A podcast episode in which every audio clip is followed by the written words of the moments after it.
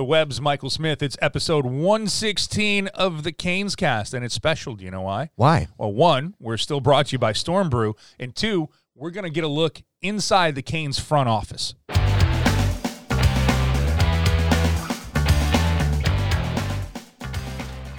Yes, we are. But before we get to that, Storm Brew.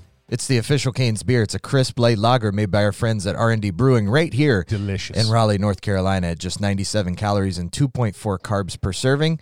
It's the perfect brew for all occasions, especially Canes home games where a 16 ounce can is just $5. Taste the storm at your local tap room and most major retailers with n- new store locations added daily. You make me want to have a Storm Brew.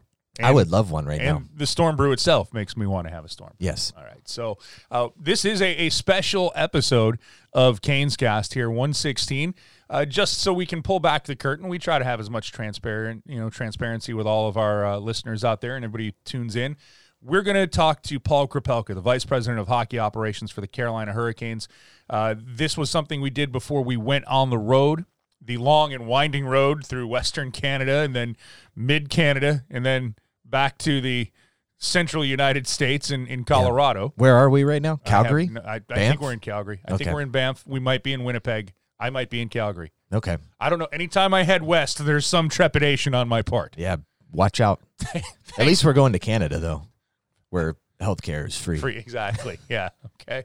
I don't know if this is better or worse, Yeah. but uh, hopefully it's nothing. Yeah. That's what it comes down to. But uh, we had a chance to sit down and talk to Paul Krepelka, who, if you don't know his backstory, it's we're going to fill you in on as much of it as we possibly can. So we hope that you enjoy our conversation with the Canes vice president of hockey operations. Well, we've been waiting a long time for this one, uh, mainly because it took us forever to invite the vice president of hockey operations for your Carolina Hurricanes, Paul Krepelka, here with us. And Paul, first off, thanks for joining us. We got a lot of deep thoughts that we're going to get Yes, into with you here. Can't wait for that. But yes, uh, we do. how are you doing? I'm doing all right, buddy. Doing all right. Uh, year two of my reign down here. Moving down to North Carolina, so I'm starting to settle in and enjoying it. Well, that being said, how different is the settling into the hockey team side versus the player agent side of of what you do? Was there a big transition for you, or was it kind of easier than you were anticipating it?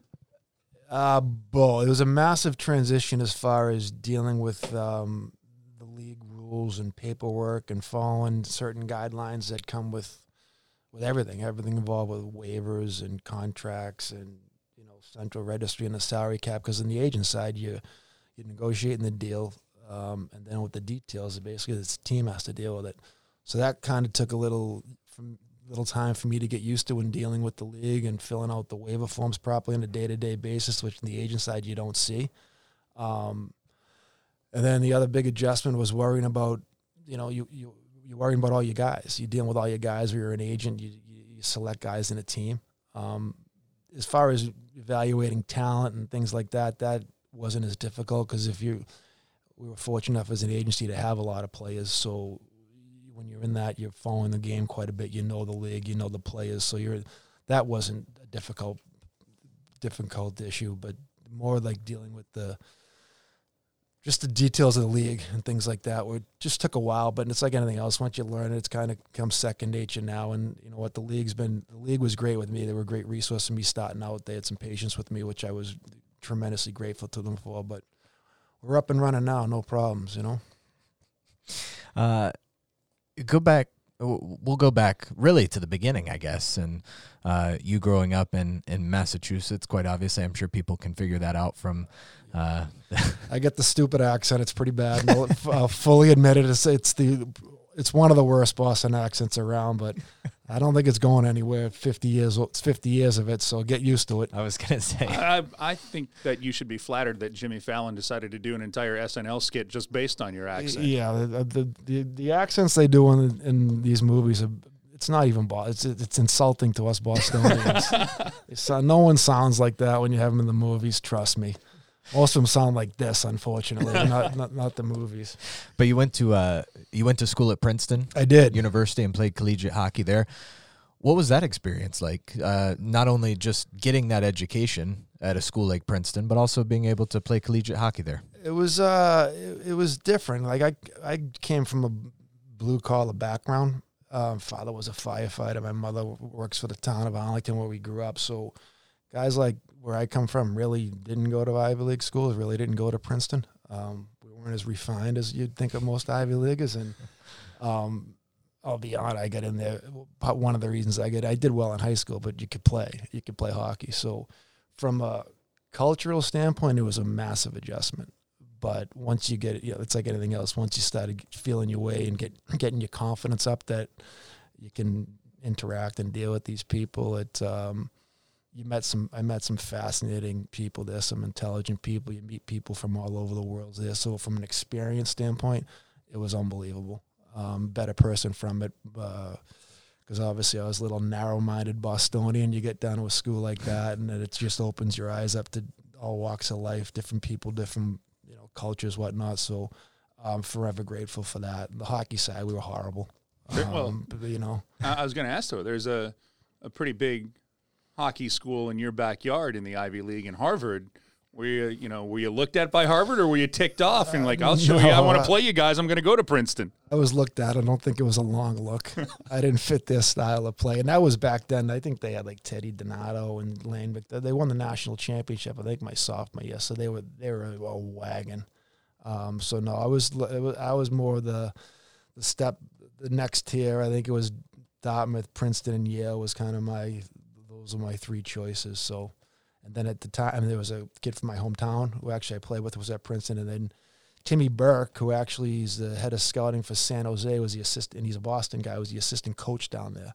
So he recruited a lot out of Massachusetts. I think there was, I think there might have been ten of us morons down there on the hockey team at one time because he was there, you know. So there was a certain comfort level amongst us all. So it was kind of it was kind of the right fit for me. Yeah, I was going to say, does that make it a little bit easier? Oh, easier? 'Cause totally. like you said, there were you did have a, a group you could hang with instead of trying to find out. All right, where do I fit in here in New Jersey? Yeah, there was like I said, I think there was ten. A couple kids I like I said, one of my good buddies I played high school with. Played played little league, played high school. He was down there, he was a couple years ahead of me, and, and a couple kids that we played with growing up all went down there. So the it wasn't as intimidating as if you went in there by yourself. Like, where am I? What am I doing? So again, that was a that was one of the reasons I chose there, and I think it was one of the reasons a lot of guys chose. They were all together. A couple years later, you get the opportunity to play in the ECHL. I think it was the East Coast Hockey League then. It's just the ECHL It now. the East Coast Hockey League right up the road for the Hampton Roads Admirals, Yeah. John Brophy. How did that opportunity come about? Uh, I've ran into a little problem at Princeton with my coaches. Um, we had a let's say a philosophical disagreement. So my last good year, I didn't play. I was coaching. Um, I was coaching Lawrenceville Prep down the street, and I kind of my ego kind of took over, and I wanted to give you know f you to everyone that I could play. It wasn't. It was a, just it was a issue with the coach. It wasn't my ability, so I wanted to keep playing. So I went to I think it was a free agent camp somewhere, and uh, Hampton Roads spotted me. I went down there for two years, and it was unbelievable. It was. I wish now that they they write these books because John Brophy obviously is a legend. Some of the stories are beyond unbelievable, and if I wrote these diaries at some of these guys now, I'd be I'd be a bestseller, I'd be a movie by now because it's unbelievable some of the experience we had with, with, with John Brophy up there. I'm pretty sure that he led the ECHL in beers being dumped on him by opposing fans. Jumped in Greensboro, and we played over Richmond, We played over here at the um, Dorton Arena. Yeah, the Ice Caps. the ice caps. It was, a, you know, you played a Saturday afternoon. It was all glass at a million degrees in there, but that place was great. But yeah, Brophy was every game. It'd be going after the fans. Our rivals were this place, but mostly it was Greensboro. The They had- Monarchs. They had, I think it was Jeff Brubaker coaching, um, and the Richmond Renegades, Yep. and then it was just beers thrown. I mean, that was the old days where anything went. And it was now the East Coast League now I think has 30, 32 teams. Back then there was twelve. You know what I mean? So you want slap? sh- I mean, it was right. I- Like I said, I wish I wrote a book because there was a kid from Charlestown, a kid Billy Nolan, um, and he played at BC. And we were riding the buses one day, and we're sitting there like, "What the f are we doing here? We're making like two hundred seventy-five bucks a week, getting our heads beat in, but it was, all you do is you'd laugh every day. And at that time, our team was loaded, so we'd play it. We played it in, in the Norfolk Admirals. Now we'd play up in the scope. We'd get, I think, eighty-five to nine thousand a night. These people, and it was hockey was new down here for the most part. They thought we were the Bruins. They had no idea that we were so far away from it all. It was we couldn't even see the NHL from where we were at. But the, the times we had was were un, unbelievable. Some of the stories. You, you often hear though in, in those situations you don't appreciate it when you're going through it because you know you're grinding, you're thinking hey, I can make the Yeah. the jump up. Sounds like you appreciate it, like you knew uh, exactly where you were and what was going yeah, on. and I knew it wasn't going to. I knew. I mean, obviously, I thought I could play in the A, and you and you push for that, but it was just you, couldn't help it. Even if someone was just sent down, I think we, we were affiliated with Washington, so their AHL team was Baltimore. You know, and actually at one time our goalies were Ole Kolzig and Byron Dafoe, but even when the guys got sent down, the atmosphere was so. It was, such around the city and the beach, and you go in the arena, and it was un, the atmosphere was unbelievable. You couldn't you couldn't be better. So all the guys, the attitude was great. Brof was uh, it was just a circus act, and we were good. And we were treated by royalty. So was I was in, I knew it was something to cherish. I wish you know in hindsight, I played two. I wish I went back for another year. I just you- you're at the you know it was one of the like I went to I'm like I went to Princeton. I didn't come down here to make. I was literally making I made 270 275 bucks a week. You know, and I wasn't the most talented kid, so I was fighting a bit. So I was getting knocked out, and I don't think I won a fight. I probably had 50 fights. I was probably two and 48. So I was taking a beat, and I'm like, for 275, and I'm like, you- you feel the pressure, like, all right, I got to do something else. So, but in hindsight now, I'm like, I should have played one more because it was so much fun, so much fun. And you guys won a championship won too. a championship. We won a Kel- uh, was the Kelly Cup back then? It was Whatever. a Ri- Riddick Cup. the Riley Ri- Cup. yeah, Riley the Riley, Cup, yeah, yeah, the Riley Cup. So we won it in um, my first year, 92, 93, uh, no, 91, 92, we won it. I still got my ring. It's not a Stanley Yeah. Cup ring, but it's an E ECHL ring. you know A what I ring's a ring. Hardware is yeah, hardware. Yeah, yeah. No, yeah, we won it my first year. And, uh, like, like I said, these and these those people up there, had no, they thought we were rock stars. We won it in Louisville, and they was they flew out there. Would fly back into uh, Norfolk's airport. We had people waiting for us. This is the East Coast League. This ain't the Stanley Cup. This isn't the Carolina Hurricanes. A Duke coming back from a national championship.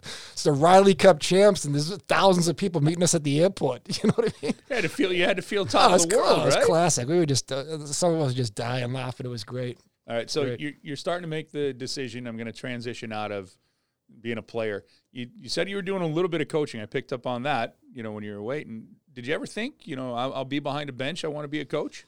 You know, I was coaching high school. I actually enjoyed it a lot, and just uh, yeah, it was. It's odd. Yeah, I did, but it was not. It was again. It's, it's not to get too deep. It was kind of like the internal pressures of going to Princeton. You're like, I didn't do this to coach. You know, and I was too young at the time to really have someone talk sense to me, like to follow what you want to do. So, you know, I just didn't do it. I went to. I went and. Uh, I had to figure out what I wanted to do, so I decided I'd go to law school to put off that I had no clue what I wanted to do and make it look like I was doing something and then kind of fell into the agency part of it. But I would have loved to pursue a thing of coaching, but at that time I was like, well, that's not what I did, which is wrong, obviously 100% wrong. But that was, I didn't know any better. I was 23 years old, 22 years old, you know? I don't know. so I, even, but even back after, even when I, um, I coached, I coached, I ended up coaching even when I was being an agency, I ended up coaching high school hockey for about 10 years. So it was great. You know, and I enjoyed it. I wasn't, never thought I'd be coaching at the NHL level, but coaching at the high school level was just, it was a lot of fun. What's the for you? What's the best part of being in that team environment? What's the part that you loved about it and still love about it today? the best I tell everyone the, the um, I always wanted to get in management, but the best part of management is the wins and losses matter. Like you care, you care about the like. If I'd go into a game as an agent, I'd be like, I represented Mike. I, I hope Mikey gets two goals and assist, and I get out here in two and a half hours and he plays well. Like the wins and losses, you didn't care because you'd have three guys on one team, two on the like. You go to the Stanley Cup Finals and you you, you know when you'd be happy for you guys who won it, but then you have to walk across the locker room and you got guys that devastated, so you can't, you couldn't be a fan. Here, it's the wins and losses matter, and you take it to heart, which is the that to me that's the biggest. It's the biggest thrill I get out of this this side of it. Is getting into the the agency world is that something you discovered while in law school, or did that come about afterward? No, yeah, in law school, I started. I you know I had in the back of my mind to try to do that, Mhm. um, and then when I my first year of law, no, I started law school. I was a little old. I think I was 26 because I played a little bit. And, um, I had in the back of my mind in my first year of law school, there was a firm called the Woolf Associates. Bob Woolf was the first big agent. Had Larry Bird. You know, he was the pioneer of being a sports agent. Yeah. And they were based out of Boston. And I had someone I knew who was working there. And I just asked for an interview. Went, in, went into the interview. They gave me an internship. And then literally, it, it was th- that group was in a transition, and like three weeks later, they offered me a full time job. So I just kind of it was right place, right time, and they let me. Law school was good to me. They worked my schedule around so I could work full time and go to law. It wasn't nights; I kept days, and they both were good to me and flexible with my schedule. So I got in at my first year of law school and just started. wasn't necessarily hockey. I was working working in hockey, baseball, football, and basketball. Um, just doing a little bit of everything. But that's how I initially got into it. And what did you come to find that you enjoyed most about it there early on, and it made you realize that this is something you you might have wanted to to have a future in? Uh, again, it was a couple of things. It was obviously on the business side, the thrill of negotiating a deal, um, the thrill of helping some of these kids realize their dreams. You play a small part of it. Um, the relationships you end up developing with it, like you get, it's not as much now. It's, it's one of the reasons we get into something. I sold the company. I got out of it because it's not it's it went from being a family type atmosphere to more like a business. Like, what have you done for me lately? Like some of these guys I represent, you become if you if you were doing it right, and even if you're doing it right now, um, you become part of their family. They rely on you for everything. Um, they trust you, which is good and bad. You can see some of that, some of the the, the horrors you see of agents stealing money. But how could that happen? Well, it's very easy. Like I was given from guys I trusted. I had a power of attorney over a couple of my guys. I could do whatever I wanted and that's how much. But obviously, I didn't or wouldn't. Yeah. But you can see how some people would because the players don't know. They rely on you for everything. So you get. I, I got really close to a couple guys, and again, you you help them. Feel like you help them real. You play a small part in them realizing their dream, and that's what kept kept you going. And not gonna be an idiot. We were fortunate enough that we Bobby Orr was one of my partners, and a couple other guys. We were representing I wasn't representing East Coast League players. I was representing some of the best of the best, which the money was good, but it made it a lot, made it a lot, a little bit more lucrative a lot more worthwhile. You know what I mean? But it's still the thing that the hardest part for me getting out of it was the relationships. Having to tell my guys because I had guys, a guy here, Jordan Staal, I've been with his family from. I met. I had Jordan since 14 years old. You know, when guys Eric, Mark, and I get guys, man, Trevor, Trevor Daley was in here for Detroit, played his thousandth game I had him as a 15 year old when he was playing in, in the OHL. Wow. You know, you see these kids, you take them from going, and the other kid, I who'd I have a kid? Manny Malhotra was here. I had him since he was 60. Like, you, you help them, you watch them get drafted, you watch them, you sign their first contract, you get them their driver's license. You see them have their girlfriend. You see them get married. Now all of a sudden they have four kids. They're playing the thousandth game. You're like, where the hell did all? And you're there for all of it. Yeah. So you you feel like you you don't take credit for it, but you're like you I had a small part in that. You know what I mean? Yeah. So that's the stuff that that was the best part of being an agent. We are joined by Paul Krepelka, is the vice president of hockey operations for the Carolina Hurricanes. Not often we get a chance to really sit down and talk to somebody in depth and find out, you know, where they started and where they got there. And can't help but notice uh, it was the Bobby Orr group. I got to think yeah. a kid from Arlington, Mass, getting to work with Bobby Orr. That had to be a thrill of a lifetime. Yeah, I was. Yeah, obviously it was. He was, you know, he was a big part of our group being successful, and he was just he was a guy spent the I think I had 20 years of my life with him, and everything was you know like anything else when you become a business partner, you, you have ups and downs, but he was just, he was, played a special role in my life, and I think we got along because I when I first met him, it's. Uh, being the arrogant SOB that I was, 25 something, you could say I still am now, but I was like, we met him for the first time to talk. I'm like, hey, what's up?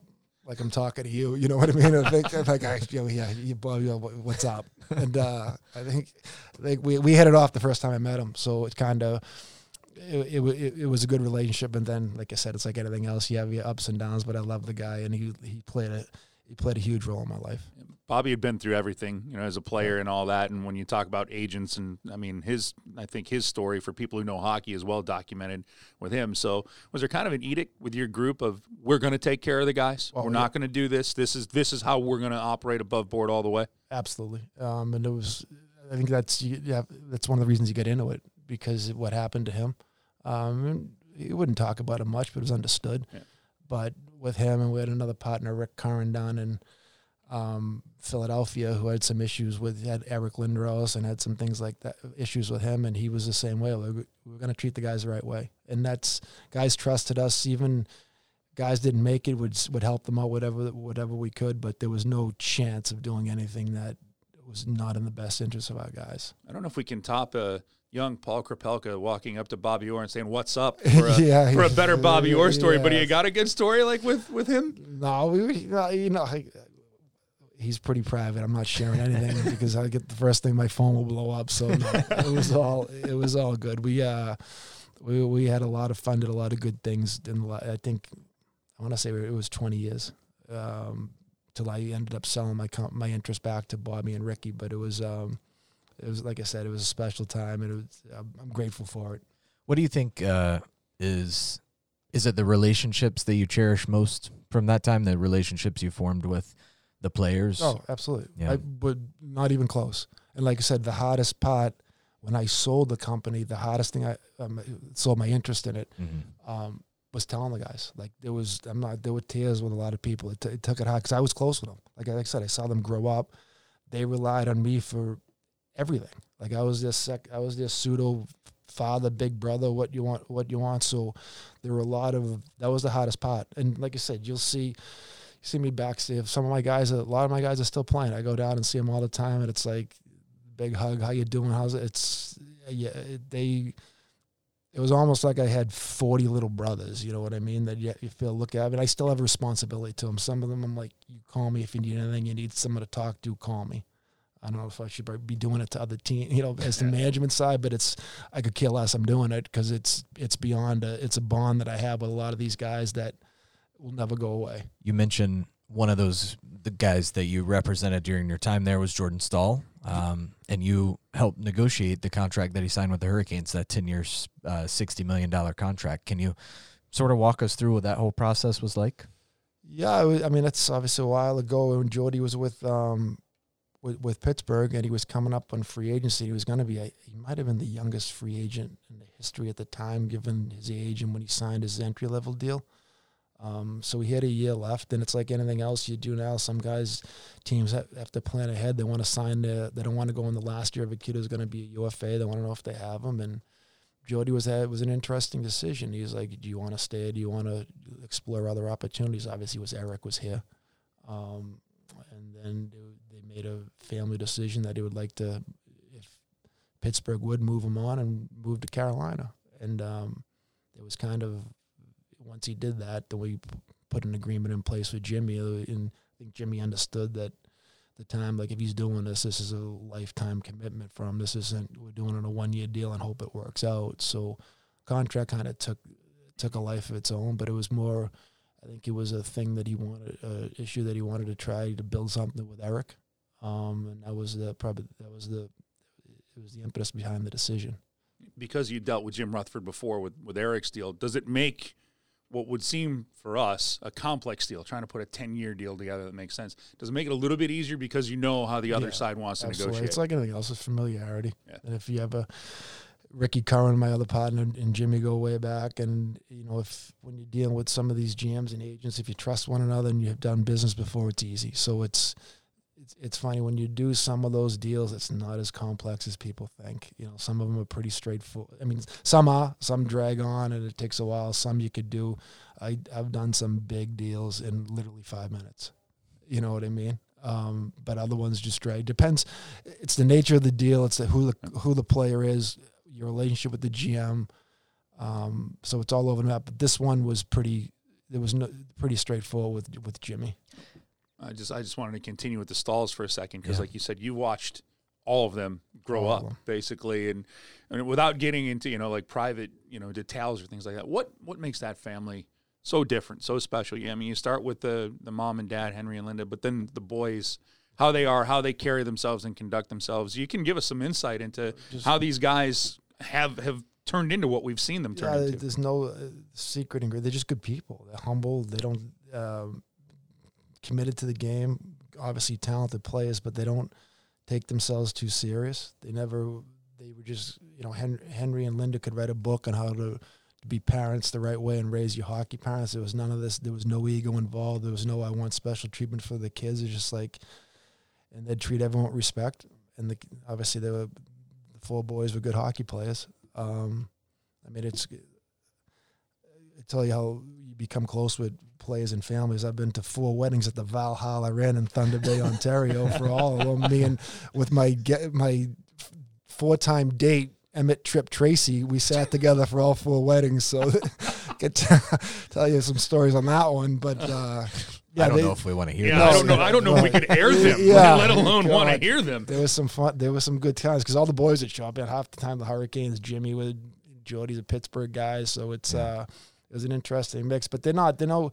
They're just good people, and yeah. the way you see them off the ice is the way just the way they are, and on the ice they just their, their talent took over. So they were, you know what? They almost the Staals and there were a few other clients that I had just kind of ruined me as an agent a little bit because they were so one they were so good and they were so easy to deal with and so professional to deal with. Anytime i had some kid that was a little on the other side i'd lose my patience i'd lose my mind with some of the parents because i'm like look at these players look at their success. This is how they act. And you're acting like this. So i didn't my patience level with the nonsense was uh, was compromised greatly from dealing with guys like the Staals the Daleys, the Adam McQuaid a whole. I don't want to list them all because leave some guys out, but they were a, a, pleasure to represent. So you were there then, the night obviously that Jordan got traded from Pittsburgh to Carolina because that was his his wedding uh, night. Well, well, this is, here's a quick one for the wedding. So um, that was the day of the draft was in Pittsburgh, yep, so I had to fly yep. up. I, I left the draft and wanted to fly to Thunder Bay because I couldn't miss one. And Linda would I'd never hear the end of it, so I was literally at the wedding, and obviously it's a Canadian wedding. Everyone's watching the draft. Um, and I don't know if you've been to a Canadian wedding. Like everyone talks. Like everyone can make a speech. Like, oh, dude, just like anybody the, can. The bartender can walk up and like, I want to say something. So they're like, I've never seen anything like it in my life. So they're in they're in speech mode, and I'm like, I gotta find. I knew he was gonna get dealt. No one in there, but, so I gotta figure. I'm waiting to see. So I got a text. I'm like, hey, this is going down. So I run out to the lobby in the bar, and it's on the TV. And then I get the other text like it's done. So I got I go, I can't have them break it on the phone. I literally walk in there. They're on the main table. Like one of the uncles is making a speech or something. I had to walk behind the main table, grab Jordan and Heather. Middle of the wedding, they're up on the table. Eric on one side, Mark on the other. I'm like, you're gonna be traded in about five minutes. Then the word gets out, like the wedding stops for the most part. Everyone's looking at me. I'm like, if you want me to do, I can't. I got to tell the kid. I don't want someone finding on Twitter, whatever you do. So it was literally put a half hour, the thing just came to a grinding halt because you had a time to get traded. Well, because some of his Pens teammates were They're there. all there. I was got to think that they were just like, "Is this really happening?" Sidney, Fleury, uh, they all were there, and they're at the table next to me, and they're looking at me. I'm like, "What do you want me to do? Like, we got to do my job." You know what I mean? So, yeah, that's how we found out. I was literally crawling up behind the head table, like, "Buddy, you're getting dealt in about two minutes." so, you know what I mean? The mock looks at me, and he knew it was Eric. He's like, Zarek. I'm like, yep, you got him. you know? So, so it's safe to say that uh, Sid and Flower didn't buy you drinks the rest of the night. No, it was kind of an awkward spot for the rest of the night for me. You know what I mean? I kind of kept them like, sat in the corner for the rest of it, watched everything unfold. So you represented him, obviously grew close to him and his family during that time. Now you come on board here in a management role. Has your relationship with him changed at all? And how have you watched him grow and has that perspective changed with your role now in management? It was um it was awkward at first because yeah. i don't i think he didn't know like how could we interact with each other and how um what are the players going to think do they know how close we were and everything we went through? Um and i didn't either. Like I, i'm like how am i going to handle this and without putting making the kid uncomfortable? But then we figured it out like it's it's an easy group of guys in that locker. Everyone down there from the players to the coaching staff to you know Billy and, and Dougie. It's a, it's a great group. Um, so once we started interacting in front of, there's no judgment made. Like we, it, but we even still have our private conversations. If he, like when he was going through his issues last year, like I'd talk with him outside of the room or just one on one and just not management, just as a friend. Like what's up? You know, who do you, what do you, what's going on here, and have those conversations. So the relationship it was yeah again it was odd but it's still it's still as strong as ever and it is what it is. You know, if he, he knows if he needs to talk about something unrelated to hockey, he just call. He knows he can talk to me as a guy who's in management, or he can talk to me as a friend. And and I think everyone in that room now knows what our relationship from the past. So there's no pre, there's no judging or compromising or why you're talking to management. There's none of there's none of that. Right. That's even exist. It's not even in the thought process. You know what I mean for either one of us. So. Um, and then from growing up, it's like I said, you see him from, you always knew he was going to be a captain. Um, yeah. just the way he, can, he conducted himself even at a young age. So just it's like anything, you watch these guys at all of them with Staals or all my guys I had they, and you, it's when you realize you're getting old, or I'm getting old. But you you watch them as sick, go from 16 year old kids to men, and fathers and captains of teams, and you see them grow up and the maturation process. It's pretty. It's a little bit of it's a little mind blowing to be honest to see what they've turned themselves into. You know, weird for you to see a guy that you represented retire. Blows my mind. Yeah, it's unbelievable. Even with like a thousand games and things like like again, like Trevor Daley. I've had Trevor he was 16 now he's got three, uh, two kids, a thousand games, winning Stanley Cups, and I'm like, I was there in the Soo when he was playing. You know what I mean? Like sitting there, like you got to be kidding me. And, and even the Kane you had before, Jay McClement was I don't know, ended up yeah. playing nine.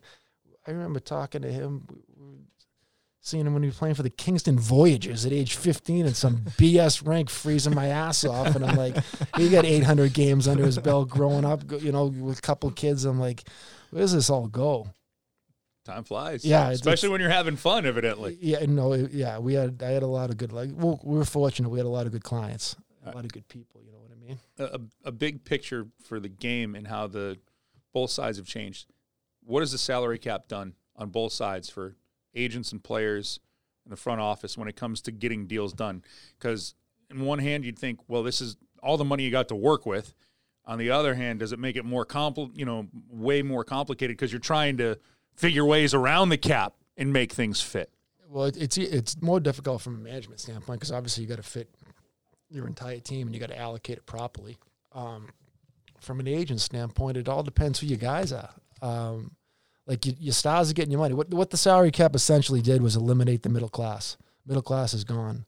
So it's your, your, most of the teams that are successful. It's your top heavy. You're paying your, your high end guys and then you're filling out the rest of your roster with lower lower salary guys. So if you looked around the league, you don't see many three, four million dollar guys on teams. Yep. There's maybe one, a couple of them. So you can't because you can't be, for the most part, you can't have that really a successful team. It's a, it's a star driven league. Now, from an agent standpoint, it's if you have a lot of stars, you know you're fine. You're getting your, you, the guys are getting their money. You know yeah. what I mean. The only time they don't get their top dollar if a kid wants to take less to build have a team build around them. Um, where it's hard is if you have those kids just trying to break in, and you gotta, you know, you gotta grind for those million dollar, comp, million dollar, million five type guys. You gotta grind for them. Well, before they were just, say, yeah, we'll give them one five, it's done. Yeah, do a two year deal, one five. Now it's it's a grind for those guys, and what happens because of the bottom, and I say bottom, they're NHL yeah. players. It's taken in perspective, but those bottom tier guys, it's like, all right, you, they can be replaced. They can be replaced tomorrow. So from an agent standpoint, if you have one of those guys, you got to be careful. You got to make sure, like, if he's slotted properly, don't overplay a hand because your guy could be out of the league and looking to go to Europe because you thought he could get one eight as opposed to the one four or whatever it is on the table, and you have to grind for it. So it's a little, it's a little different dynamic. Yeah. So between uh, the time that you sold your interest uh, in the Orr Hockey Group and then you came on board in management here with the Hurricanes how did that opportunity come about and and and what interested you in uh, getting into this side of the hockey business?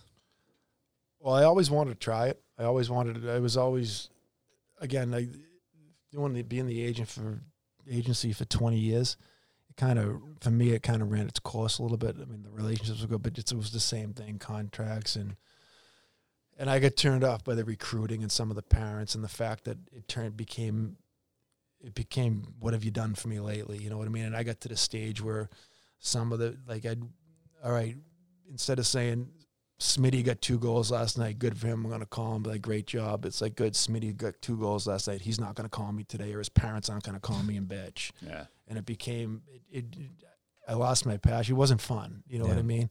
Um, and I always wanted to try the management side because it intrigued me. And again, I was kind of craved to see what it was like on wins and losses, see how that would matter. So um, I, I, sold my company to get out of it and try to pursue this. I kind of, in hindsight, I should have. I sold too early. I jumped the gun because I thought it'd be easy to get a management job, um, but I you realize how few there were. So I should have held on for a little bit longer with the company till I had something locked in. Um, but I did it anyways, and then I just started trying to get you know touch base with some old contacts and see if there was any type of opportunity here. And then, you know, I was fortunate. I shot an email once when Tom bought the team, and I knew he was they would change some things up in the front office. That I I had known Donnie from way back, and I shot him an email, and he got back to me right away, and we kind of talked. And I talked to Tom. And it was kind of a we got along, kind of a good fit. And I was like I said, I was grateful for the opportunity because I was at the stage of was, was at the stage of like, all right, it's not going to happen. Let's do something else. And this popped up at the perfect time in my life. So it's I've been grateful to be here. You, you brought up something that's like so interesting to me because you're a player. You went through the college route. You know, you played in the ECHL. The you're talking about the players that you loved representing. You didn't want to deal with the pains in the asses. And I, I think as an agent, do you have an easier chance of saying, "I this family's not worth it," or "This kid is not worth dealing with"? Let some other agent be a headache. Where is it the I don't know if you can have that same pick and choose on the management side of, of who you deal with or who you bring in, or is it actually easier on the manage on the management side, saying, "No, nah, there's there's a lot of baggage here. We don't want this in our locker." Oh, room. it's easier now uh, the management because I think everyone knows the players and what the coaching staff downstairs and Rod and everyone. You've built a culture. So there's been guys that you offered to us via trade or free agency, and it's no, you're not going to fit in. Like you know, there's no social media, but all the scouting and there's no secrets anymore. Yeah. You guys know the same thing we knew about these players. So I could give you ten guys right now, and you'd be like, he won't, he can't fit into the Hurricanes. He can't fit into that locker room. So it's easier from a management perspective, from an agent perspective. It all depends where you are in your career, where you're starting. Like when we were starting Orr Hockey, we were building it up. So we were just taking everyone like, ah, this kid's a problem. This old man's an idiot. He's a pain in the ass, but he's going to play. We need a client. So he's going to give us revenue. We'll take him. Then we made a couple mistakes with some bad people, and but we were fortunate enough to get some good players. We didn't need to do that anymore. Like, oh, the father's a headache. No, we'll pass and go to we'll go to the the Staals. Yeah. Families like McClements, the McQuaids, John Carlson, family of good people. We you can be selective, but if you're starting out on your own, you don't have that. You don't have the choice to be selective because you got to get guys in who can play, and you kind of you put up with a lot of crap and sacrifice your soul a little bit to, to deal with some of these guys, you know. So would you say you would believe in this kind of thought? Before you criticize someone, you should walk a mile in their shoes. That way when you criticize them, you're a mile away from them and you have their shoes. That's a deep thought right there. a deep Jack hockey thought for you. Buddy, I, and I can go even further. I can tell you where uh, Jack Handey thought thought started. I grabbed Smitty. We're in yeah. Washington, and uh, somehow preseason game. Preseason yeah, game. After the first period, I was I don't even have I have a dummy Twitter account just to read stuff. I don't even know how to work it. There was Me a neither. Mike Maniscalco seeing some good things and there's nothing else. They go to Smitty. I'm like, call your boy. Like, what, seeing what? Like, what is what does that mean? Seeing good some things. good they were things. making some plays or so, some passes, maybe a goal here or there. So that's where we started. Deep thoughts by Mike Maniscalco, exactly. right in Washington in a preseason game. I, have got to bring him back. Yeah. I haven't had a deep hockey thought in a while. and it's kind of taken his life of its own these days, you know.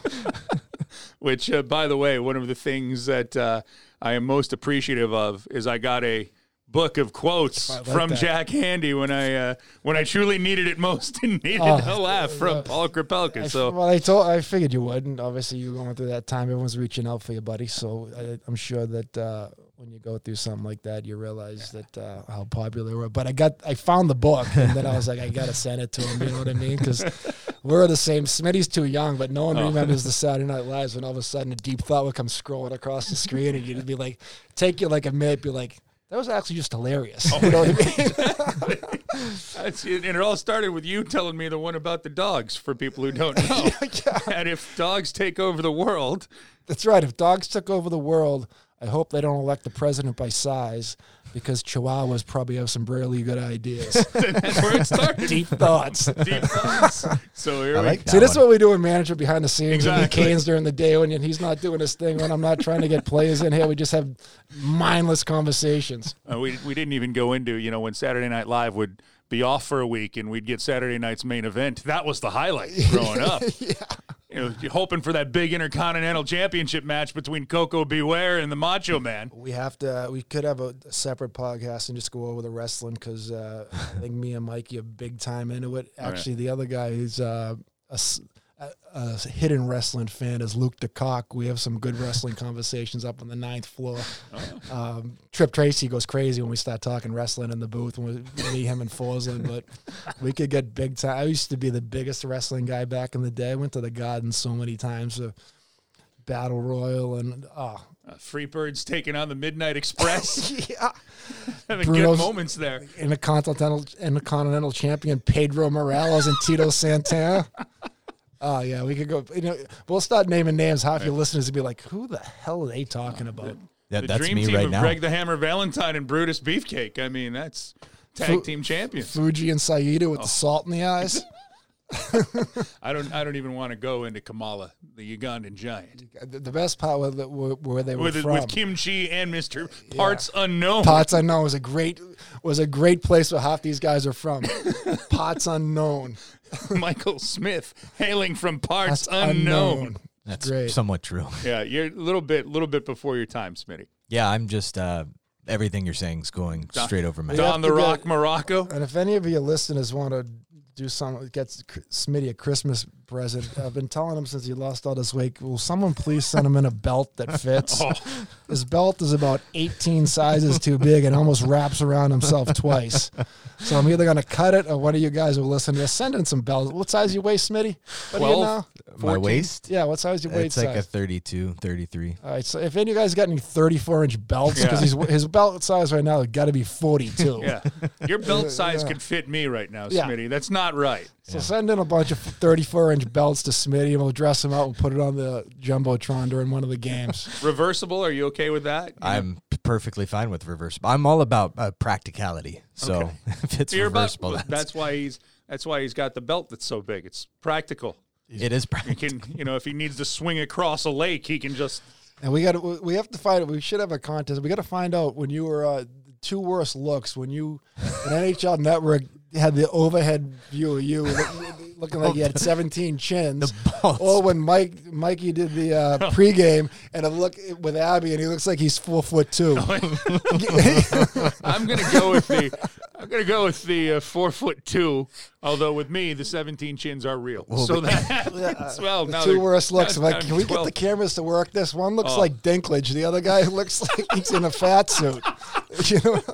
Well, we're, we're trying to bring back, uh, trying to bring bring back Jake and the Fat Man after Murder She Wrote.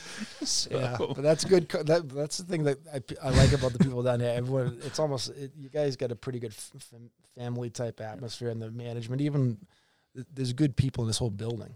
Like the people that like everyone asks me how's it. It's easy living down here, but even this organization, even when you go down to that dungeon on floor M, whatever the hell that is, Yeah. where you are, Yeah, that's no windows and nothing. yeah. They just keep us locked in. it's an insane asylum. but there's good people in the building. There's good people in, in the locker. You know, you, you can say that you make fun of people. Just call them fat as good hearted. You know what I mean? Yeah, call me with a stupid accent and you know, walk like I'm walk boldly because I got two fake hips. So everyone just makes fun of each other in in, in the right way. Yeah, You even the I mean? players Yeah, draw play, Peter Mrazek on the ice. Plays After- great. Yeah, no, that's just it. I, one thing I do in that locker room is a good vibe. Like with Billy being everyone, it's joke around, make fun of everyone, but then they swi flip the switch when you got to be serious. Yeah. you know, and it's it, it just makes it's a it's a good environment. So I'm gonna flip the switch, I guess, and get serious again. Um, you go from negotiating contracts on one side of the table to negotiating contracts on the other side of the table. Do you feel like you have a unique perspective because of the years you spent as an agent? Do you feel like you have that unique perspective now in management negotiating those contracts? Yeah, I mean, I know I kind of know what their ask is going to be, like Right. what they're looking at. I know where, where they're coming from. I know the pressure points that they're f- that the agent will be will be feeling from his client wherever the client is in his career and what he's done in the past. So yeah, that it helps. It helps a great deal. It also, I think I have because of my reputation as an agent. I I get along with most of the the agents that don't come at me with something stupid. Like I know what the reality is. So if the if the kid's a five million dollar player, don't ask for fifteen. you know how the you know what the response is going to be. Like let's Right. get to it and try to have. We can disagree, but let's disagree and have uh, on a reasonable number. So I've been lucky. I've had a few fools send me like, and I call them back. I'm like, are you kidding me? Like stop. Send something else when you want to get serious. So. Um, but yeah, yeah, for me, it's just more knowing the agents. They know me. um, and knowing, like I said, the certain pressure points and certain dynamics and what. All right, this kid is in a stage. He'll, he'll want a long term deal. This agent will want one for his own to lock a guy in. You know, he's a he's a he's a he's a flight risk of his client getting stolen. This guy might want to lock a guy in, and you kind of those are the, the little things of knowledge that it's information that you can use and try to get a you know a fair deal or a team favorable type deal. Is there a trend though? Because you know, a couple of years ago, it seemed everybody wanted the long term deal. Let's lock in the guys. Now we're starting to see maybe a little shorter term. You know, take a little less money, a little shorter term, but try to you know, for lack of a better term, on the player side, you hit the lottery twice if you play with it. Exactly. Is is how much you have to have a feel for? Like you said, you get the ace up your sleeve. I think I kind of know what the ask should be, and we can use that to help the team out a little bit. It all it, again, it depends. What I, I think you're right. There is a trend uh, because back in the day, everyone was seven, eight year deals when these came when these deals came in, um, and some guys over outplayed the deals. You know, um, so th- there was a push to go shorter, but it was also I think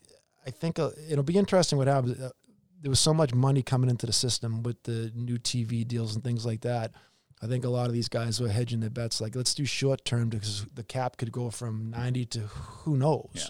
in the X amount of years. Now, when that new TV deal gets done, it'll be interesting to see if people go back to the long term deals because, like, all right, here's where we're at. And, you know, the cap might go up a little bit, but here's where you're going to max out at. All right, give me the eight years or give me the, the seven, eight year deals. It could go the other way. It might not because it's such a. The reason that, that doing the shorter deals is because it's such a young man's game now. These kids are stepping in at 18, 19, yeah. 20. So they're coming out of their entry level deal at 22, 23. So these guys are doing bridges, like a five year bridge. They're not doing bridges for two million a year. Five like yeah. five year bridge, they're putting forty million bucks in their pocket, and then can come out at age twenty eight and crush it again, like a Carlson or all the Johnny yeah. Carlson and all these. Matthews with his deal up in Toronto. Yeah, but uh, these when you come out of 28, then you'd be like, all right, give me my eight years, and I'm going to lock it. I'll hit the I'll hit the home run again. So because of its uh, because it's uh, becoming such a young young league that these guys it's it makes sense for them to do. Some of them make sense for them to do shorter term deals because they can hit it again. Now, again, if the money was in, it's a lot easier doing a short term deal when you're making seven million bucks or yep. eight million bucks, and all of a sudden that's life changing money if you're doing a short term deal to get two or four, two million bucks, those type of guys want longer term. It all depends who they are. It's yeah. more super like it, bridge deals aren't being done by the second, third line guys. It's it's more the top end guys like they can drive the market. Like I want a shorter term deal because I'm going to crush it again when I'm in my prime at 26, 27. You also mentioned culture, how that's important, and what Rod Brind'Amour has done in the culture. Is it easier for you now because of the contacts and things that you have? Like we can identify these guys fit. This this is going to be a fit. We know that we can can go here. And now, like with you, I don't want to drag out this question, but what you said is when you're the agent, the player agent, I just have to worry about getting what I can for my guys. Now with the management, I got to think there's so many discussions. You know, this number, this fit, this oh, character, yeah, that like how it doesn't how, stop. How do you come to a consensus on like this is a guy that we want, or this is a guy that we we want to forget who's on the roster, but like if you're looking at a free agent, if you're looking at a trade, how much give and take and back and forth goes on in the front office when it comes to a decision like that? A lot, because it, it's the first thing is obviously talent. How good's the player? Yeah. Two, it's does he fit into the system we play? Um, three, where's his character? And then if all that aligns that someone would want, the coach, Roddy, and the coaches would want, then all right, what's the number? Because it if you sign a guy for X amount, then it's, it's trickle down effects. There's only there's only so much many dollars in the pie. So once you get to the ability is a good fit, then you're like, all right, where's he in a number?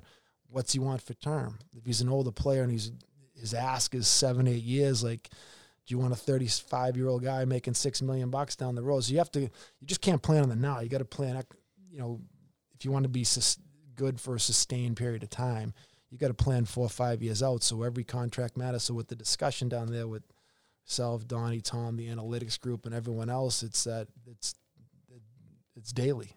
If you're looking to acquire a player, those are the the boxes you got to check and have discussions on. And all right, we sign him again. Even so, we sign player X. Well, now we got player Y's contract coming up, and his stats are just as now he's going to be at that number, maybe more. Right. Where does that factor? So it just yeah, it's just it's every conversation, every player signing is it's not just yeah, let's do this. There's a whole list of issues you got to walk through before you're comfortable doing it. Right. Um, this year is a bit of a an interesting situation salary cap wise because the team's kind of pressed up against that ceiling.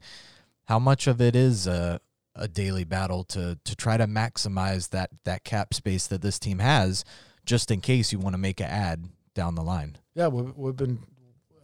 I mean, with most of the season, we carry the twenty guys with twelve, the twelve and eight, and Right.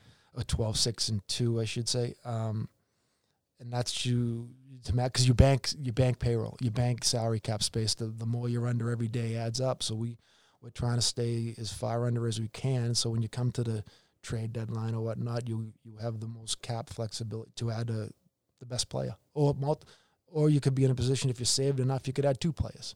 Um, so we're that's a daily thing. Again, that's a daily conversation we all have. Who who's coming up? What's their number? How's it fit in? And um, you know, again, who we are. If we're looking to acquire someone, do you have to move a player to get under? How's that going to set us up? Is going to leave us enough enough space to add someone? So all these things with the salary cap and players, they're, they're daily con- daily conversations. And when I say that, they're conversations, plural, daily, um, because it's it's how you're going to set your team up. You have to be cognizant of it, and if you, the more room you have, the more flexibility you have to to add players. When you see how the game is played now, though, it, it's just so fast, and it's north south. Too fast sometimes. I was I was gonna ask, are there Yeah. things about the game like when you watch it, you're like, you know, I would like to see you know this or, or that happen to the game. Sometimes I mean, I it's hard for a defenseman because I, I, sometimes I think defensemen are going to get killed. Like a, you know, um, the game's so fast. I'm not sure. Like Trevor Van Riemsdyk last year against the Islanders got absolutely killed by Clutterbuck and fair hit, but he was coming from the red line Yeah. because everyone's just going, going, going. You can't hold defensemen can't hold up guys anymore. Goalies only can come out and play the puck so it's so many feet. So defensemen get exposed and get get run.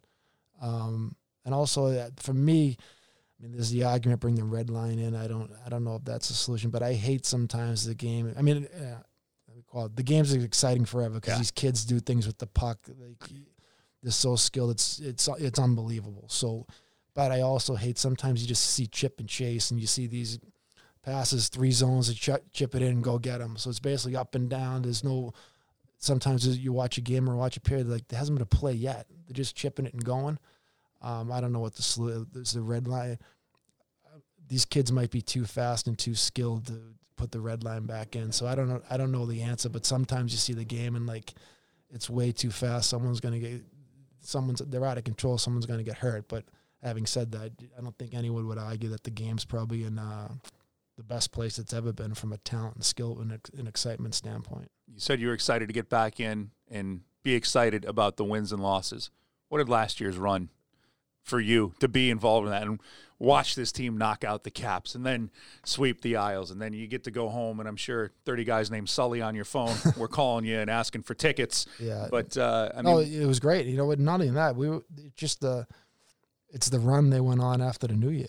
Like they, we were on a hell of a run, and no one saw. If anyone says they saw it coming, to lying to you because we were, we I think what we were 15, 17 or whatever. 'cause You guys know it better than I do. It was like 26th, 27th in the league. we were we were playing well, but it is what it, you are. What you are. Right. and um, to go on that run was just but to see the team just come together like it was it was unbelievable they say you want they won a couple or you know eight out of nine whatever it is and then they stopped believing in themselves and they went on a roll that was pretty impressive and then you know what it was also good for the market because you guys know it better than I do I think the market when you first when I first came in here early in the fall you place wasn't too lively there wasn't you see a lot of empty seats then this team started winning and going on a hell of a run. Now the building's packed, it's electric. So what it did for the fan base and what it did for the this market and get everyone re-energized, I think that's that's more important than anything else.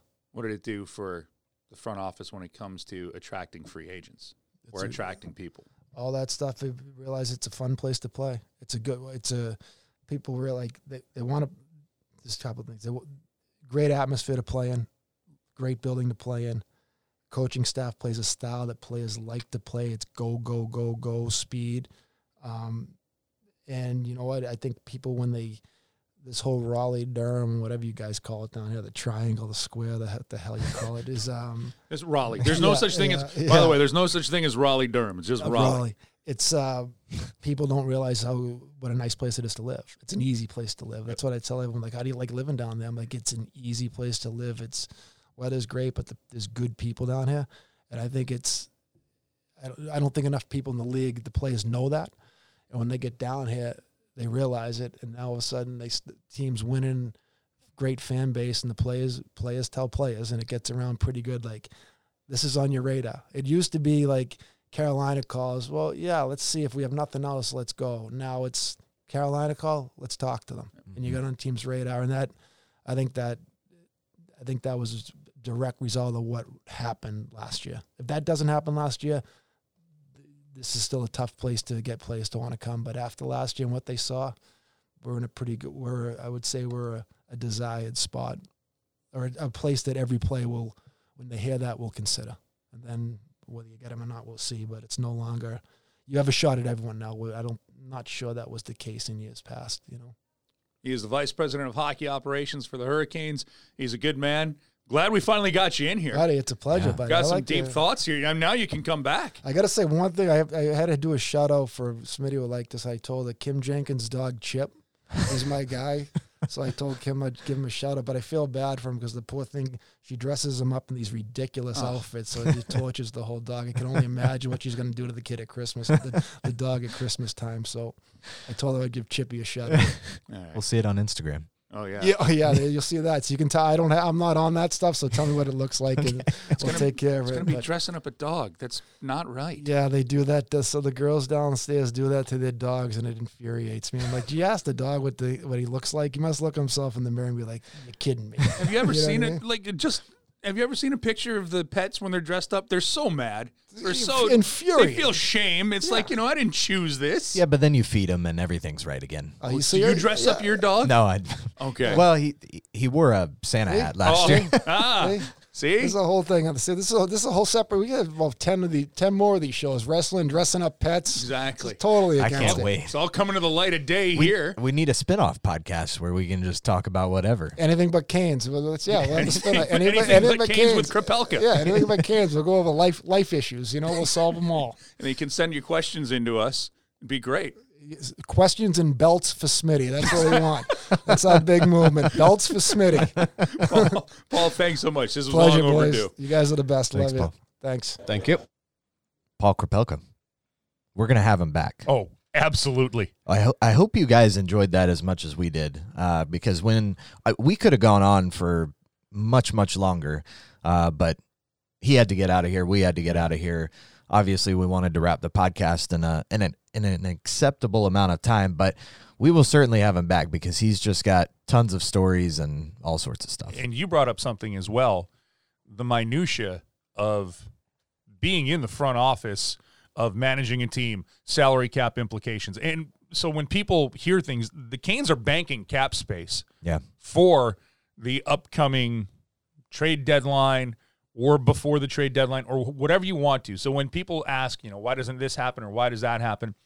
Whenever there's a decision to be made with the roster, Paul Krepelka's got a hand in this. So yeah. it's going to be definitely something that we want to revisit in the stories. Uh, we can scratch the the surface on stories in 12 episodes and still not get to the depth. Although I do love how uh, there's some things that you protect in life, like Bobby Orr. Full respect protecting every Bobby, Yeah. Bobby Orr story, but I'm still I'm still floored by what's up, Bobby Orr. Like you know, longtime Yeah. friends, Hey. longtime buddies, Yeah, I know who you are. which What's they are now. They are. But um, maybe we'll just start a spin-off podcast. The three of us. Oh my goodness, we should. We should. I'm down. And I don't know what we would- what we could call it. Yeah, I don't know. And uh, Or if we'd have a sponsor attached to that one. oh, we'd get sponsors attached to that one. yeah. There's no doubt. But uh, thanks again to Paul Krepelka. That was for me. Uh, that's one of my favorite episodes that we've gotten to do. Uh, Yeah, for sure. And if you like that, please let us know. And we're not kidding. You know, normally we say, you know, rate us five stars and we're best friends for life, which we are. That's true. We met a couple of people uh, after the Canes game the other night who told us how much they listened to the Canes cast, and we told them that we're best friends for life. which is true. It is true. We're also best friends with R and D Brewing, who brews Storm Brew. Oh yes. and they sponsor Canes Cast. Uh, you can find Storm Brew. Uh, at- Harris Teeter, yeah. Food Lion, hmm Lowe's Foods, Whole Foods. Well, Lowe's Foods coming up uh, even more with like some great deals. Fresh Market, Costco, Walmart, Wegmans, Handy Hugo's, Breeze Through. Basically, where you purchase your beverages, you will purchase Storm Brew. Yeah, if you're in a 75 mile radius of Raleigh, you're probably going to find Storm Brew. And if you're in PNC Arena, you're definitely going to find Storm Brew where 16 ounce cans are available for just $5 for all Hurricanes home games. That's a that's a steal. And it's a tasty beverage. It is. I it's light, it's crisp, it's refreshing. That's exactly what I want uh, in a crushable beer. Yes. And that's what Storm Brew is. I'm glad you used that word. Crushable. because that's exactly what it is.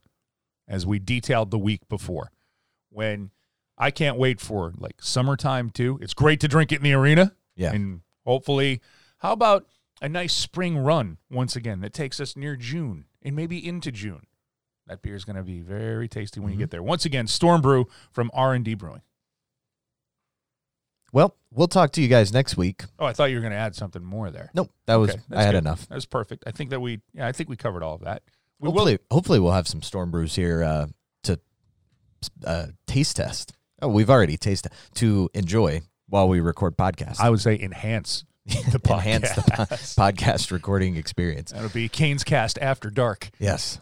Well, we'll talk to you guys next week uh, for episode 117. Yes. Should be uh, the Hurricanes are actually in Toronto for an afternoon game on Monday. Um, so we should come to you on Monday morning. It might be another uh, episode where we record uh, prior. Yep. Uh, but we'll have a new episode Well, there for you. it's Just- the special holiday edition it is. of Canes Cast. Yep. So we'll have that for you next week.